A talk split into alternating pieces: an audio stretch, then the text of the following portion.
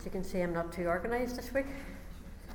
Just getting things sorted here. So I'm drinking my water, and if you can see there, there's something in it. There's cucumber in it. You know, cucumber is good for you. Um, if you want to go online, you can look up the cucumber, not cucumber, but cucumber. C U M U M B A. The cucumber man will sing you a song about the benefits of cucumber. You're getting that for nothing. That's your eyesight and your bad breath and everything. So we are so thankful this morning that we are here together. We've only got two more left, ladies. And I know our numbers are kind of going down, but that always happens this time of the year as we get kind of nearer to the end and people go on holidays. And that's why we do close for the summer because there's so many things going on. And we are thrilled to be here and we are thrilled that God has been with us. And we started in Hebrews last September.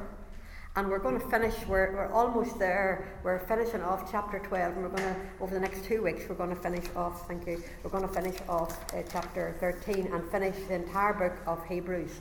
And we have been really um, looking to God to speak to us as we always do, to speak to us directly, individually, and uh, in a way that would be, uh, for the moment, uh, that we're looking to God for a now word, something that is for this moment in your life because God is real and He wants to communicate with you. He wants to speak into your life in a fresh way. And He wants you to know that He is there for you and that He loves you and is interested in everything that's going on in your life. And I think it's really important that we remind ourselves of that every time we come here, that we remind ourselves that God wants to give a fresh word. He wants to give something that will touch you right in this moment in your situation today. That's what we're believing God for. And our title today is Which Mountain Are You Going to Live By? And that might sound a bit mysterious, but we'll, we'll come, we'll I think we'll, all will be revealed as we get into this. We're finishing off the last chapters of Hebrews 12. You might remember that previously, right throughout the book of Hebrews, we realized that the letter to the Hebrews was written to Jewish believers at a time when they were beginning to get a little bit confused and a little bit shaky and wavering a little bit in their faith. Because very religious um, traditional Jews were telling them and insisting that the blood of Jesus was not enough, that they needed to go back to the old system of uh, keeping adherence to the law, the law of Moses, with all the whole sacrificial system. So these traditional religious Jews were insisting that these new believers who were saying that Jesus fulfilled all the Old Testament prophecies and that he died on the cross as the final sacrifice for sin, that that the writer is saying, don't listen to these religious Jews. Don't go back. Don't go back to the old system. Don't go back to the law which was given to God on Mount Sinai. The writer is saying, and right throughout Hebrews, this is what he's saying. He's telling them, don't go back. And that's what we've been looking at over these weeks. And we looked over the last couple of weeks at how, uh, in chapter 11, we saw how the Old Testament saints showed us how to blaze a trail. That they were witnesses to what it was like to have faith and to live their lives by faith. And we saw that chapter 11 of Hebrews is a great hallmark of faith, and how chapter 12 just runs right into the same message for us today that God is calling on us to run by faith, that He's calling on us to run the same race and to do it by faith in Jesus Christ, keeping our eyes focused upon Him. So that's what we've been looking at over the past few weeks. And just at the end of last week, we looked at how um, in chapter 12 it also gives us a warning about Esau and how it warns us that Esau, if you remember the story of Esau in the Old Testament, he was the one of, of two brothers of twins. His, his twin brother was Jacob, and if you remember, uh, Esau was came out first, and if you remember, he was the firstborn who would have got the blessing from his father. But he didn't value it, he didn't go after it, and how he sold it for, for a mess of pottage, if you remember, if you know that story in the Old Testament. So, really, what it's bringing out in Hebrews here is that, that Esau didn't didn't value or set any any um, appreciation on the birthright that was his, and so he sold it. And as I meditated about that this week, I just had this sense that that it's not by chance that the Holy Spirit has put those words in here, because I believe that God wants us to realize that we could very easily go through life and not really enter in or value the work of Christ for us on the cross. Would not be awful if we wasted years by not actually entering in and enjoying the fullness of what Jesus Christ did for us on the cross. And so we're going to read, and let's just read these verses, and then we'll get into the talk. So we're, we're, we're we'll just read, I think, about Esau. Just go back a verse. Um, it says, uh, verse 16 of chapter 12 Make sure that no one is immoral or godless like Esau, who traded his birthright as the firstborn son for a single meal. You know that afterwards, when he wanted his father's blessing, he was rejected. It was too late for repentance, even though he begged with bitter tears. But you have come, but you have not come to a physical mountain, to a place of flaming fire, darkness, gloom, and whirlwind as the Israelites did at Mount Sinai, for they heard an awesome trumpet blast and a voice so terrible that they begged God to stop speaking. They staggered back under God's command. If even an animal touches the mount, it shall it must be stoned to death. That was the command. Moses himself was so frightened at the sight that he said, I'm, I'm terrified and trembling. No, you have come to Mount Zion. You haven't come to Mount Sinai, but no, you've come to Mount Sinai, to the city of the living God, the heavenly Jerusalem, and to countless thousands of angels in a joyful gathering. You have come to the assembly of God's firstborn children, whose names are written in heaven. You have come to God Himself, who is the judge over all things.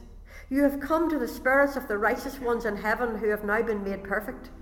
You have come to Jesus, the one who mediates the new covenant between God and people, and to the sprinkled blood which speaks of forgiveness instead of crying out of vengeance like the blood of Abel.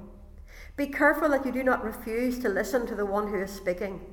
For if the people of Israel did not escape when they refused to listen to Moses, the earthly messenger, we will certainly not escape if we reject the one who speaks to us from heaven. When God spoke from Mount Sinai, his voice shook the earth but now he makes another promise. Once again, I will shake not only the earth, but the heavens also.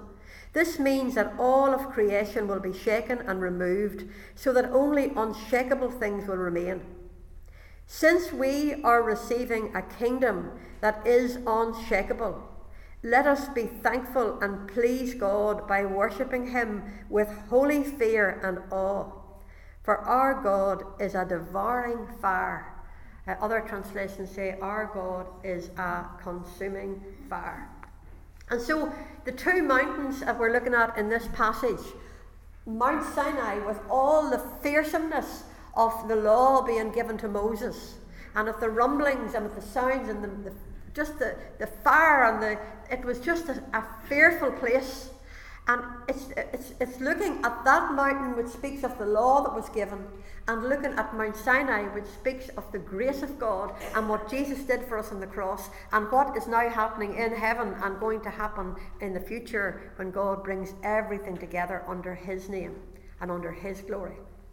And that, these are the two mountains that we want to look at today, because I think that we so often sort of tend to go back towards Mount Sinai thinking instead of Mount Zion thinking. And I feel it's so important that we get our thinking right, that we get what we think in our mind and what we speak with our mouths. And I know I'm always going on about this, but I think it is so important that we speak from Mount Sinai and we think from Mount Sinai and not from Mount, or sorry, think from Mount Zion and speak from Mount Zion and not from Mount Sinai. You see, there's something about human nature that really gets a little bit comfortable with just rules and regulations. We would kind of prefer to kind of just go through as a sort of a, a routine stuff and have our wee pattern laid out and just show me what to do. That's easier in some ways than living by faith. Would you agree with me? Stepping out and trusting. We, we all, well, what's happening now and what exactly, I mean, you know, how many people, and the, I, I notice a difference in people. Some people want to know everything. Tell me about it now. I want to know exactly what's happening. And, and that, I love people now. I'm not I'm not condemning that because it's good to know where you're going. You need to know where you need to be sure that you're going to heaven. You need to be sure about that. But I love that attitude. Maybe it just comes out of my my spirit, which I think I've, I I'm speaking of myself. I've got a free spirit. Have you? I love the journey of not really knowing all the details. Anybody else like that? Just let me have the adventure. Give me the adventure. And whereas there's other people there, I'd like to know a little bit more. I feel a little bit fearful. But I believe that God wants to bring us into a place where we enjoy the adventure, where we learn to live by faith. And I want to do that more. Now, I know that there's a place for finding out details. There's nothing wrong with that. That's good. But there's something about us that would prefer the rules and the regulations rather than really living by faith in God. There's a verse in the Bible that says we walk by faith and not by sight. And that's a bit scary, isn't it? It really is a bit scary. Years ago, I did a course in England for six months. It was a training course to work with blind people. And they put a blindfold on us, and we had to use, were taught us how to use a long cane. Have you ever seen anybody out in the streets? And they actually trained us uh, out on the trained us in a, in a school environment first, and then sent us out on the streets. And that was our motto: we walk by faith and not by sight. Because I'll tell you, it was a bit scary to have a blindfold on you and to be sent out and to have to make, find your way around. And so the same principle is there for us as believers. That we don't always see everything. In fact, sometimes what you see in the natural is not what God sees in the spiritual. And so God wants us to learn to become women of faith, women who will put our complete trust in God. And sometimes we allow Satan who also, by the way, is a legalist, Satan will accuse you, and the Bible teaches that Mount Sinai, where the law was given, that Satan uses the law because the law condemns us. Because none of us could ever keep the law. That's the bottom line. And that's why the Bible teaches that the law really just brought condemnation upon us because we could never live up to the law. Now, the law was beautiful. I love Psalm 19. It talks about how beautiful it is. And it is. God's precepts and His laws are wonderful and beautiful. But we as human beings, because of our sinful nature, because of what happened back in the Garden of Eden, we are born in sin and we have this twisted nature. And it's impossible for us to live up to the law. Therefore, the law only serves to condemn us. And, and I love um, Romans 7. I'm going to maybe read a verse or two out of it now. I love Romans 7 because it says, it talks about a man and a wife, and it says, you know, whenever you are married to one man and then he dies, you're no longer married to him, then you're free to marry another man. And it gives the example of the law, how God was with his people, and his people actually at Mount Sinai, it was like a wedding ceremony with the Israelites and actually, whenever Jesus came, it gives the, I'm going to read it to you now, it gives the example that the law actually became dead, just like the first husband, so that we are now free to be married to Christ and that we can live in that way. Let's just look at, at, um, at, at Romans for a moment because um, I think it's, it's, uh, it's very, very good. It says, for example, when a woman marries, the law binds her to her husband as long as he is alive. But if he dies, the law of marriage no longer applies to her. So while her husband is alive, she would be committing adultery if she married another man, but if her husband dies, she is free from that law and does not commit adultery when she remarries. So, my dear brothers and sisters, this is the point. You died to the power of the law when you died with Christ, and now you're united with the one who, um, who was raised from the dead, and as a result, we can produce a harvest of good deeds for God when we were controlled for God. When we were controlled by our old nature, sinful desires were at work within us, and the law aroused these evil desires that produced a harvest of sinful deeds, resulting in death. But now we've been released from the law for we died to it and are no longer captive to its power. Now we can serve God not on the old way of obeying the letter of the law, but on the new way of living in the Spirit. Because we are now married to Christ. And it's a whole different ballgame. And so it's so easy for us to slip back into the old way of Sinai, where we were trying our best all the time and the enemy's always condemning us it's hard to get out of that sometimes and to come into the grace that was, has been given to us. Now that we are married to Christ, we, we are living in a grace relationship, a relationship of love, because Jesus fulfilled the law. He fulfilled it for us to set us free from the law, that we could live by the Spirit. That's why it goes on to say in chapter 8 of, um, of, of Romans, there is therefore now no condemnation to those who are in Christ Jesus, who walk not after the flesh, but after the Spirit. And so often as believers, you and I, we listen to the lies of the enemy who condemns us that we have not done good enough. And we're not, we're not, we're not coming up to this legal requirement of the law when all the time Jesus has fulfilled that for us. His blood has paid the price for our sin, and we are free to operate in the Spirit now, not in our flesh trying to do things so we'll please God, but by the Spirit, to be empowered by the Holy Spirit, to live a life that just blesses God. Because we, what we can't do in the flesh, we can do in the Spirit. Isn't that amazing? And uh, you see, the enemy comes to undermine you because he comes with condemnation. And I wonder how many of you, and I would even dare to ask this question even this morning, how many of you felt that voice saying, you know, you didn't, that voice of condemnation, didn't do good enough. What was that you did last night? You didn't, you didn't do good enough. You aren't good enough. How would you do anything for God? You're no good. We all know that voice that puts us down all the time. And you see, the enemy tries to undermine the Word of God. Now, it's very interesting because a couple of weeks ago I was down in Limerick and I went with a friend. We went to King John's Castle in Limerick and we did the tour. And it's a very, very interesting place. Uh, King John was way back in the 17th century, 16 something or other, and he was the he was the king that was on the English throne around the time of Robin Hood. You know that kind of era. His brother King Richard was off fighting in the in the Holy Land or whatever. But it was just very interesting because when we were going around this castle, uh, it was a little bit, and it talked about a siege that happened in 1642, and it showed you like a diagram, and it showed you the old the old castle where the, the people in Ireland were being besieged. They were all in this big castle. And the ones who were besieging them, they started to uh, undermine, they started to dig tunnels. I'll just read it to you. Those who retreated into the castle were crammed into makeshift shelters and had little food or drink. By all accounts, it became a living nightmare. The besiegers, that's, that's the ones who were outside, they dug a series of tunnels in an attempt to bring down the castle's defences. Can you imagine? So outside, the ones who were besieging this castle, they were digging tunnels underneath, and it showed you diagrams of these long tunnels. And it, it just said this. It said this is where the word undermine comes from. And that's what Satan tries to do with you. You, you might know God's word and you might be saved. And you might have asked Jesus into your heart to save you. And if you haven't done that, I'd love that you would do it today.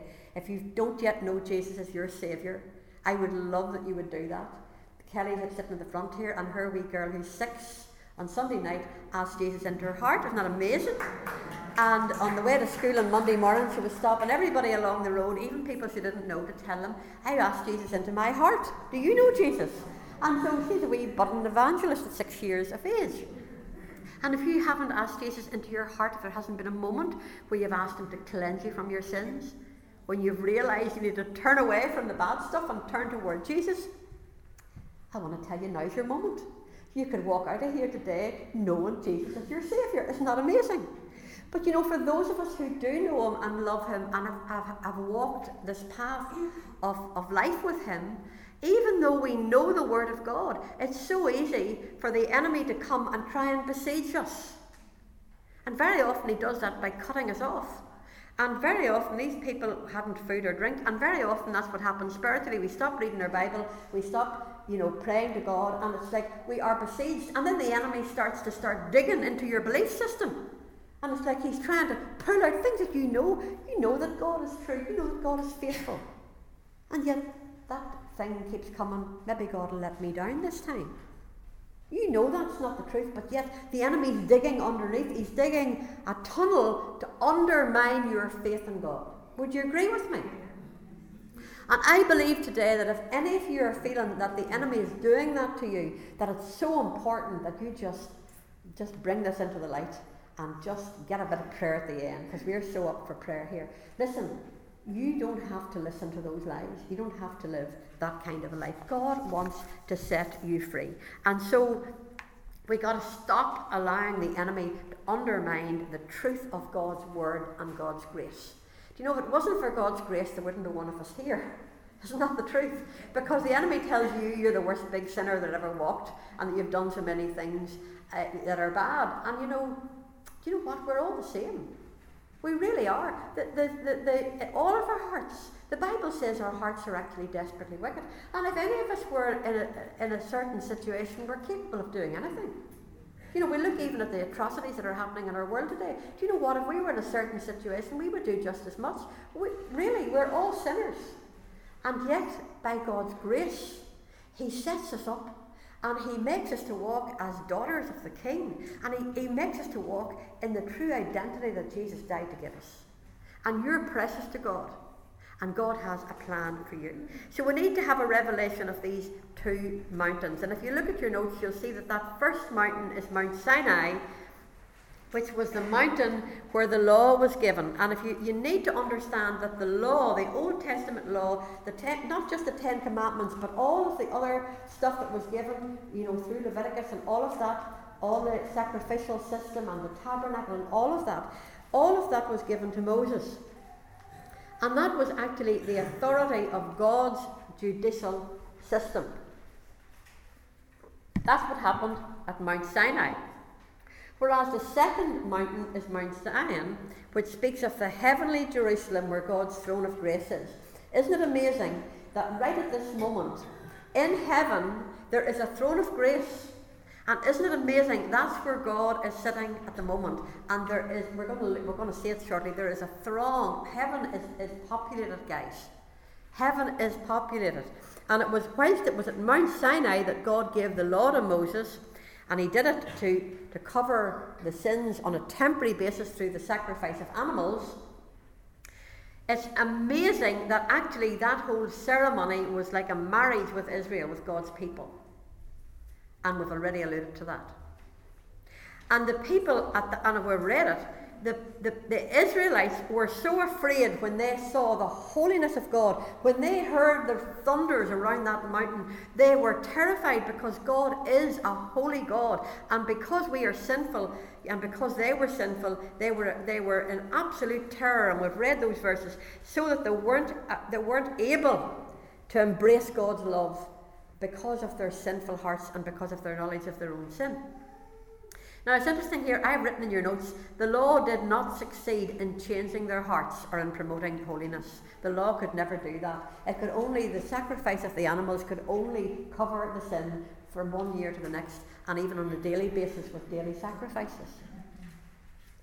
And even when Moses was up the mountain, they were down worshipping the golden calf. So the really, the law just wasn't, it was only, in fact, Galatians says it was like a schoolmaster to bring us to Christ. It was to show us that we couldn't live up to the law. It was simply to show us our fallen state, to show us that without Christ, without, without the cross, without forgiveness, that we could not live before God.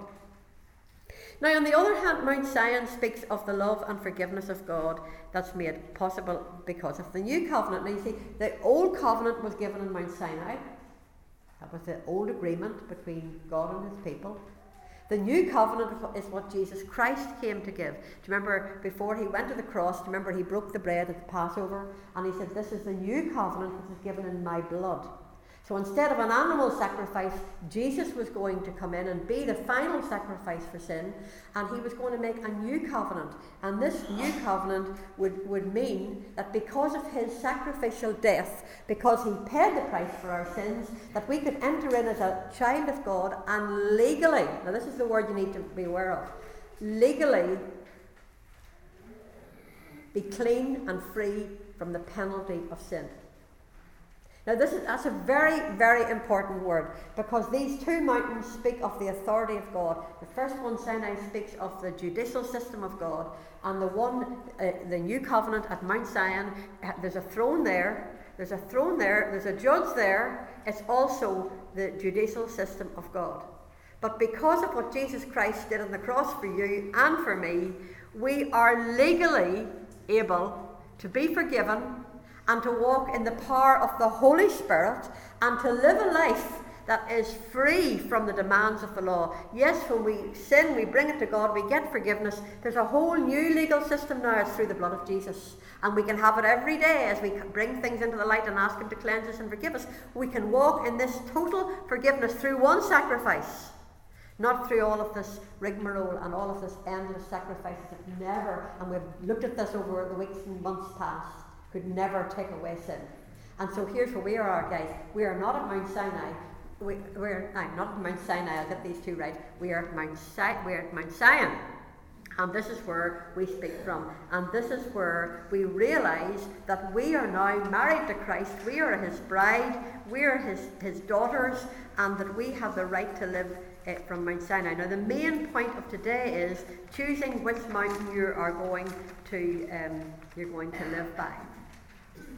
You see, very often in, in this church, whenever we're praying, and I'm just thinking of, of, of the, the, girls at the back there, of Joy and Jerry, we would meet to pray on a Friday morning, and very often we'll say, Look, we need to pray together, and we need to pray in agreement.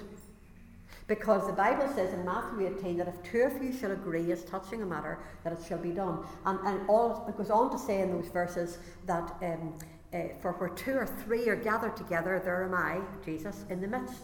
So when you agree on earthly terms, you're agreeing with each other, but you're also agreeing with Jesus, you're agreeing with heaven.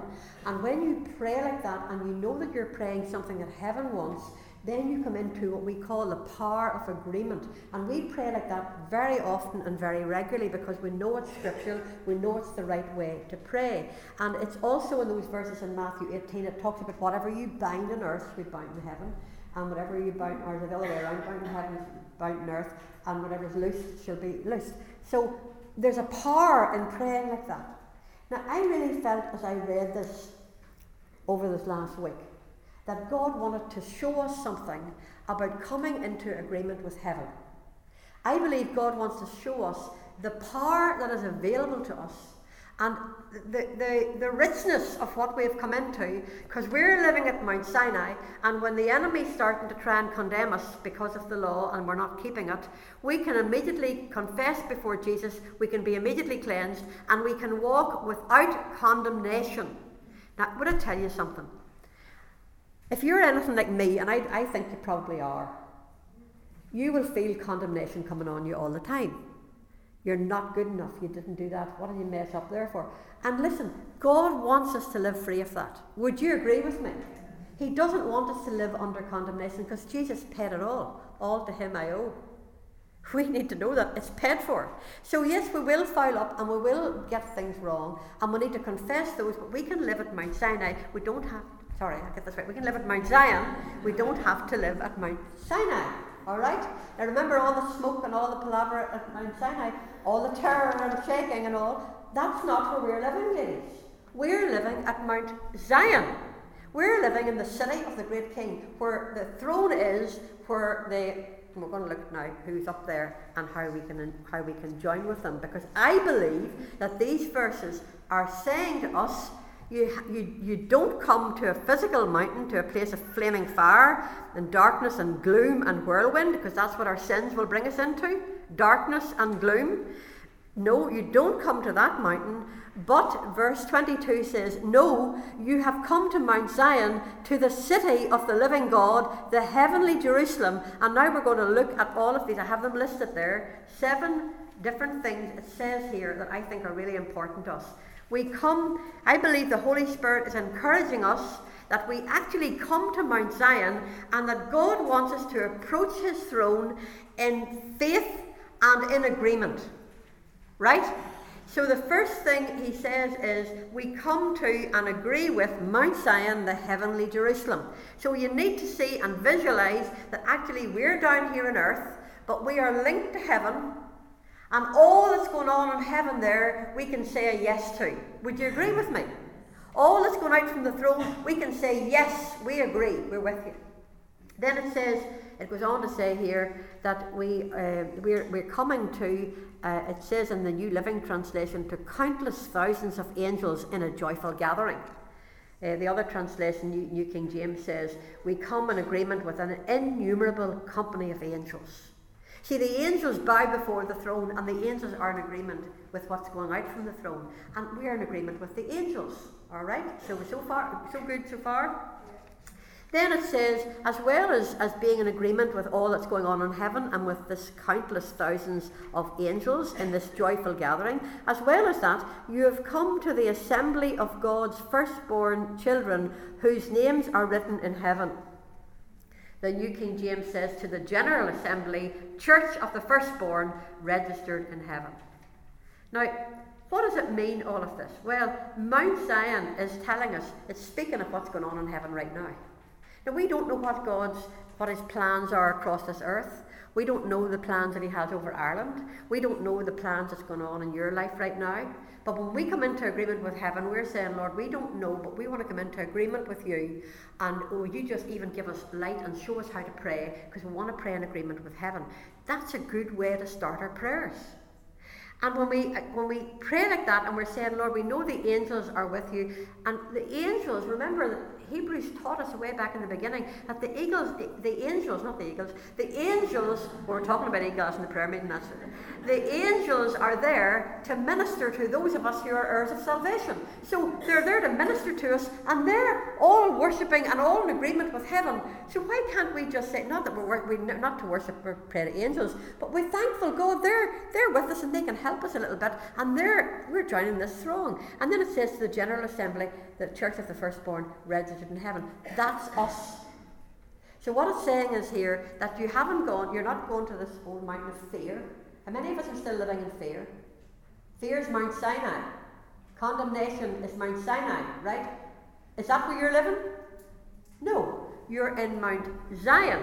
Mount Zion speaks of the love of God, of the grace of God, of the sacrifice of Christ, of the freedom that Jesus died to pay for that you could enjoy. If you're living from Mount Zion, then you're in the right, you know you're in the right place. So you're in agreement with all that's going on in heaven. You know that the angels are in agreement with God. And then here's us. We're, it says here, you've come to Mount Zion, to the General Assembly, the Church of the Firstborn registered in heaven. That's us. In other words, the writer of the Hebrews is saying, all of you still on earth, whenever you're praying and you're in agreement, you're in agreement with all of heaven. You're on this earth and your names are registered in heaven. You're, you're not there yet, but you're still able to join in on the agreement. Do you get that? I hope I'm explaining this okay. Lord, help me to explain this because I just think I wanted, I want this to get a grip on my heart because I want my prayer life to change. Do you? Wouldn't it be amazing if we could pray really knowing that we're praying in agreement with all heaven? And I believe we would see things happening if we'd learn to pray like this. And so it says that we are, uh, I've written in your notes here, that we who are saved and still on earth have this opportunity of joining in agreement with the heavenly host. Because whilst we're not yet in heaven, we are part of the church of the firstborn who are already registered in heaven. And we need to remember that Jesus said we should pray, Thy kingdom come, Thy will be done on earth as it is in heaven. So if we could get a grasp of how wonderful this is, that we can pray with all of heaven in agreement with angels, and here on earth we can be part of it all. And then I love this fourth one because the fourth one says to, to the judge of all the earth. That is God and his that is God as judge. And it's interesting, I've got seven things here that are named in chapter 12 of Hebrews, and the fourth one is God the judge. He is the Mount Zion is where his throne is in heaven, and God is there as the judge. And you know what? Every one of you have been vindicated because of the blood of Jesus. All of you are free to be there and welcomed to be there with that heavenly throne. And you see, God's seated at his throne, and his desire for all of you on the earth is to be in agreement with Him. Now, what, is it, what does it mean to be in agreement with Him? It means to have a renewed mind. How many weeks did we go through here a month or two back about the renewing of our mind, about getting our minds in agreement with, with what God says? We need to be getting God's word day and daily into our hearts. And we need to come into agreement with what God says and fall out of agreement with that condemnation. Fall out of agreement with that fear that the enemy will bring around you, that God will not come through for you, that you are not good enough, or that somehow you have to uh, get his approval, or whatever it is. Fear of the future, fear of what might happen tomorrow, regret of the past, remorse over things that have happened you know, depression and, and stuff that the enemy's just come in, and, and you know, depression is not, we're not saying that that's something that you're doing sinfully, but the enemy would want to fill your thoughts and your minds with darkness. But God wants to fill your mind with light and with love, and He wants to lift you. The enemy wants to undermine you, God wants to lift you up. God wants you to know what it is to walk in His love and in His power and in His authority because He's the judge. And what the judge of all the earth says is right. And we can trust Him. And so He wants us to have this renew- renewing of our minds and He wants us to live by faith but he also wants us to walk, and I wrote this down very carefully. He also wants us to walk in the authority that has legally been purchased for us at the cross. Because God wants you to make a difference in this world. He really does. He has stuff that only you can do, and He wants you to learn to walk in the authority that actually you are seated already. Although you're on this earth, you're already as good as seated in Mount Zion. You are there in spirit and you can agree. Doesn't it say in Ephesians 2 that we are already seated in heavenly places? This is our position before God, and God wants you to know that. The enemy, listen, the enemy does not want us to use this authority that Jesus died to give us. Instead, the enemy tries to isolate us and deceive us about our true position in Christ. And he will do that any way that he can. He will try to undermine what God says about you. Fifthly, it was on to say that there in the new, in the, in the Zion, in Mount Zion, that, that there are the spirits of just men made perfect. That's what the New King James says. Did you catch it what I read in the New Living Translation? It says, um, if I can just find it here. You have come to God Himself, who's the judge over all things. You have come to the spirits of the righteous ones in heaven who have now been made perfect. What does that mean? It means that all of the dead people who died in Christ, all of the people who have died believing in Jesus as their Saviour, that they're already in heaven and that actually they are joining this throng and they are they are they are speaking out words of agreement. I believe they're actually praying prayers there, and they're in agreement with with the whole of heaven, with the angels, with us down on earth. You see, they're not just at the beginning of Hebrews 10, it speaks about them, it's almost like they're on, you know, they're cheering us on, they're looking down and they're witnesses to what it's like to live a life of faith and they're cheering us on to do the same. But from this, I believe that they're not just cheering us on, but they're actually joining in this great big heavenly throng, this heavenly company, and they are crying out prayers of agreement. And, and we on earth can pray in agreement with heaven. Isn't that amazing? That the dead ones who have gone before, I can think of so many in my family who are already with Jesus. And to think that they're part of this heavenly company and that they're in agreement and they're part of it. They're not just passively there, they are actively involved in what's going on at Mount Zion, the city of the great king. Isn't that an amazing thought? And here on earth, we can be joining that throng and praying, Yes, let, let your will be done. Let heaven come to earth. Yes, your will be done. We can, we can cry that out. That's what Jesus said to pray.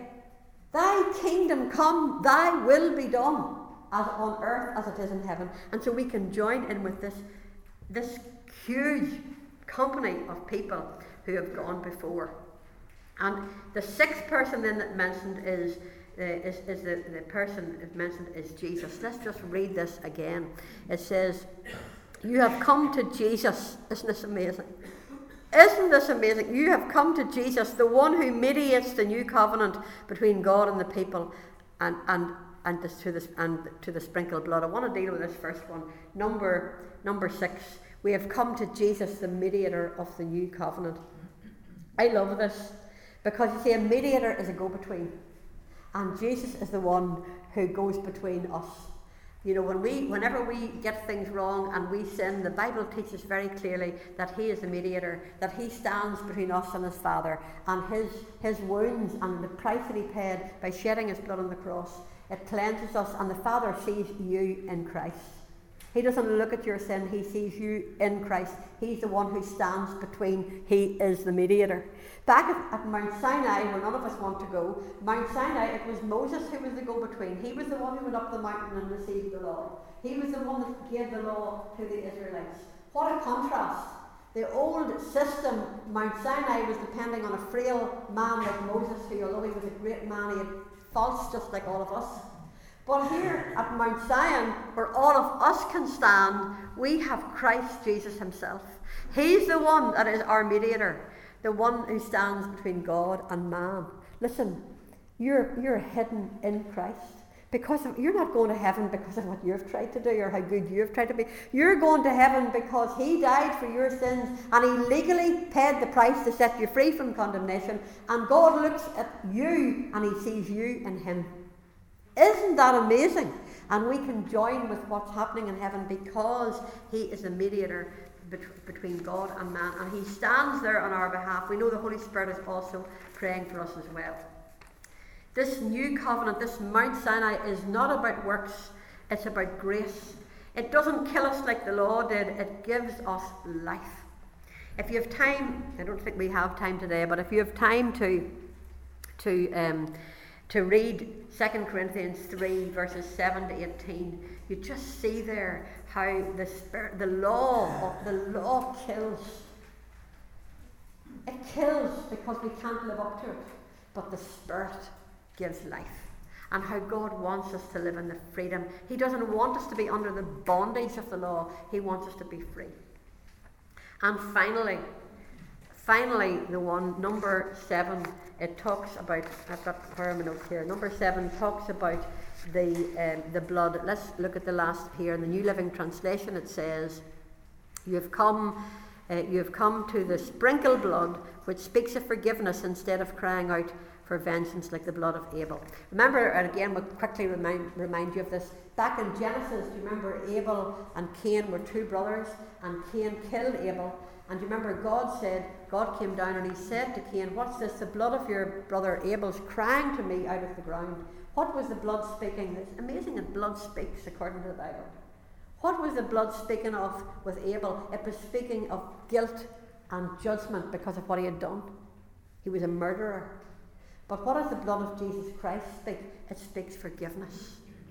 Imagine, his blood speaks forgiveness over you. His blood speaks of justification, and because of that, we can join this amazing throng. And so we've looked at this and we've seen this. I would love us to grasp the enormity of this.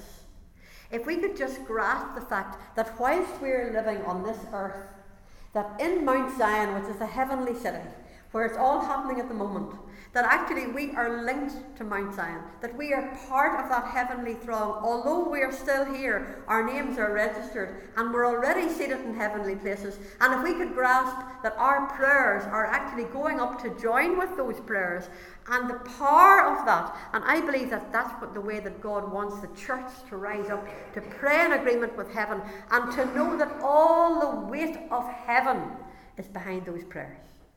And if it doesn't work out the way you think it should work out, you need to know that all the judgment of heaven is working it out in the way God sees fit. Because God knows more than you do. I often say this God knows more than you do, and God knows how to bring something good out of something that you think's not good. Because God works all things together for good. And listen, we need to grasp this that we are here for a short time. Listen, we're not going to be here forever. We're here for a short time, and we have got this opportunity of praying in agreement with heaven and seeing God's will coming to this earth. Listen, it's not God's will that any should perish. We can pray for souls to be saved. We can stand in the gap. We can see things happening. And I believe this is a very powerful way for us to pray. We can pray for ourselves that God would help us and empower us to keep our mind on this truth that what God says is the truth and speak it out in agreement with heaven and stop falling out of, of agreement with heaven and going back to talk old stupid talk like condemnation over yourself and over other people. Stop living at Mount Sinai. Start living at Mount. Have I got that right? Mount Zion. okay, so we're coming near, near the end here because it goes on, then it kind of jumps from that, and then it says, Be careful then that you do not refuse to listen to the one who is speaking. Okay, so I believe God's speaking to us today. I believe He wants you to hear Him.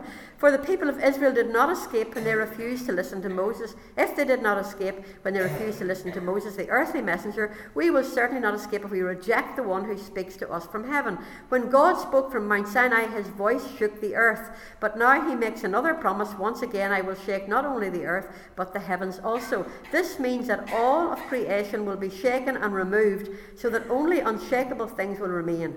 Since we are receiving a kingdom that is unshakable, let us be thankful and please God by worshipping Him with holy fear and awe, for our God is a devouring fire.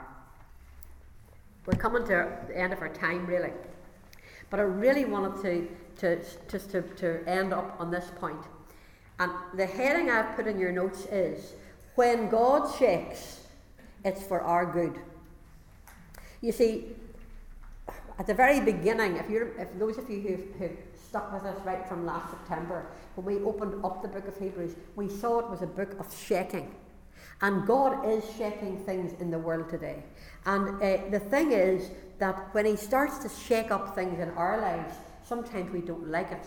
But you know what? His God will shake up anything that will hinder us from being part and joining in with this heavenly company. God does not want you to start leaning on something else.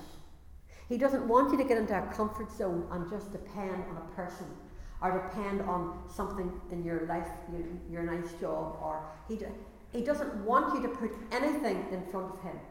God wants you to absolutely be alert. And I think it, it was it was it was earlier this morning um, that uh, one of the ladies said, Olive said about waking up with that verse Wake up, O sleeper. She's very easy. The enemy can lull us into sleep. And we just go through the days and we don't really get into real prayer. And I'm speaking to myself as well. God wants us to be awake. I think this morning he would say, Wake up, O sleepers. Don't be sleeping. This is not the day or the hour to be sleeping. We're living in the end times. We're living in the days when we should be alert and bright and bushy tailed and ready to enter into that prayer because you know what? We have the legal right, bought for us by the cross. We have the legal right to pray in agreement with heaven and see things happening in our lives. I believe we have the legal right to pray for our loved ones, to see them coming into salvation. We have the legal right to speak for God's will to be done in situations. And if there's bad stuff, I believe we can pray for healing. We can pray for all of those things. And we're praying, Lord, we're in agreement with heaven. We're, we're, we're coming in, we're believing that you're moving in this situation and call forth those things. You know, I, I forget who it was that says that prayer is not about us trying to get God to bend to our will, but prayer is about getting into agreement with His will. That's what prayer is about. And that's what God wants from us. And I had jotted down just a couple of quotes, and I know we're nearly finished. I jotted down a couple of things that different people had said. It's a very interesting quote here. A guy called Frederick Wisloff says, You may pray for an hour and still not pray. You know the way sometimes you can go on in your. Or you may meet God for a moment and then be in touch with Him all day. Those moments, aren't those moments amazing? Where you realise, God, I'm touching heaven. You've just heard my voice. There's something about knowing that God's just heard your voice and that He's speaking to you. Abraham Lincoln said, I have been driven many times to my knees by the overwhelming conviction that I had absolutely no other place to go. Martyn Lloyd-Jones said, Always respond to every impulse to pray. The impulse to pray may come when you're reading or when you're battling with a text. I would make an absolute law of this. Always obey such an impulse.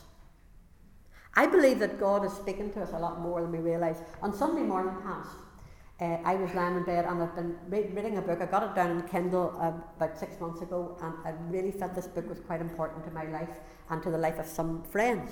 And we'd spoken about this book, and having it in Kindle is not the same as having it in an ordinary paperback.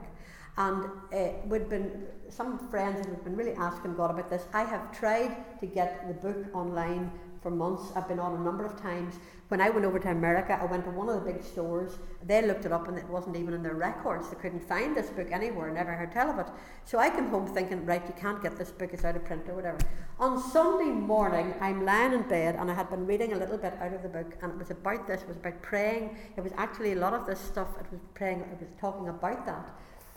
And I, I was lying in bed and I was thinking, I was thinking, Lord, I would love that book. And I was about to turn over, and in my spirit, I heard in my spirit the, th- the thought, like a loud thought, was if you go on to Amazon right now, you'll be able to order that book. And I kind of learned over and I thought, oh, that's just me. And then I thought, what, what if it's not? So I thought, right, okay. So I got the, the phone beside the bed and I got it and gone to Amazon. Lo and behold, you didn't I see the book in paperback? and I have five copies on the way. And I got, I got a word. I got a, a notice this morning came through your shipment's on the way. Do you know what? If that gave me a lift all day, because I thought, Lord, you heard my. And I think half the time we actually are hearing God, but we so easily can miss it because we don't take account of those loud thoughts, those things that He's speaking to us all the time. Philip Emerson from here, he's always saying about Moses, he's always saying, I wonder how many bushes Moses passed before he stopped that day at the burning bush. I wonder how many burning bushes he passed before he actually took notice. God wants to communicate with you. He sent his son to die on the cross so that the way would be opened up that he could communicate with you. He wants to talk to you. He wants to show you secrets out of his word. He wants to teach you how to pray. He wants to make you into a mighty woman of God. And like what I said over Sandra this morning, a mighty warrior, a warrior woman. God wants you to rise up from where you are. He doesn't want you to be asleep. He wants you to get up on your two feet, know that all heaven's praying. You can join in with the throng, and that what you say goes because Jesus legally died on the cross to pay for it. Is that not good enough? We need to get into this, girls. We are living in the last days. We've only got to look and see the terrors and the atrocities that are going on would make you weep. No, Satan is showing his hand as to how evil he is. He is so evil. And we have a God who sent his Son to pay the price, to redeem us, that we could join him and not only be in heaven, but be with him in the new heaven and the new earth. Because he's a great plan for what's up ahead. Now, this thing about being shaken, it's not to be feared. It goes on to say, I believe God, when God shakes us, is a good thing. He shakes us up to say, Stop sleeping, waking up. And so he's going to shake anything that might get into your way. And it goes on to say, not only is he willing to shake you, but it talks here about how he's going to burn up, that he's a consuming fire. Do you know this? I've read this chapter all my life, and every time I've read those last verses, I've always felt a bit, our God's a consuming fire. And it's meant to bring a certain type of holy fear to us. I know that. But you know the thing, this last day or two, and I'm going to finish with this, you know the thing really rejoiced me? This is actually something not to be afraid of. Because for believers, the fact that he's a consuming fire is good news. Why? Because he's going to burn up all that dross, all those mistakes, all that stuff, all that hurt. He wants to burn it up. He wants to consume it. He wants to set you free from it. And it's a blessing and a comfort to know that our God is a consuming fire. I often think, and haven't time to go into it, but if you go home and you take some time to read 1 Corinthians 3, where it talks about how he will, you know, all the works that we've done, how all the dross will be burnt up, that's a good thing. Because you know what? God wants to free us from the rubbish that's in our lives. God wants to set you free. And so the question is, do you want to live your life in the freedom of Mount Zion and see God's kingdom come? Are you going to slip back into bondage into Mount Sinai with all of the condemnation, all of the fear, and live your life in narrow bondage? Where are you going to pitch your tent? Where are you going to decide today that you are going to live? I'll tell you what I'm doing. I'm stepping right over into Mount Sinai. And I'm saying, Thank you, Lord. I'm part of your heavenly host. Thank you, I can join on earth with what's going on in heaven. And thank you that I can make a difference in the world, and so can you. Father, thank you for your word. Thank you that your word is strong and powerful and sharper than any two edged sword. Thank you, O God, that you're able to take this word and put it into hearts. And where there's people in here today, Lord, who are feeling downcast, you want to lift them up. Lord, you want them to know that you have a hope and a future for them. Lord, I want to thank you that for those who are in confusion today, you want to show them clarity, that you're a, you're a God who brings clarity out of confusion. That, Lord, where there's people here today and they're feeling afraid, that you would help them to know that there is nothing to fear when they put their dependence upon you, Lord Jesus. Thank you, Jesus, that you died for us. Thank you that you paid the price. Thank you that your blood legally sets us free. And when the enemy tries to use legal language against us, from the old law system. Thank you that Jesus has legally paid the price and we're free of it. And thank you that we're married to another, that we're married to you, Lord Jesus. Help us as we sing together, Father. Help us to lift our hearts in worship. Thank you for the beginning of this song. I cast my mind to Calvary, where Jesus bled and died for me. Lord, we love you and we thank you. Praise you in Jesus' name. Amen. Let's just stand and we'll sing this song.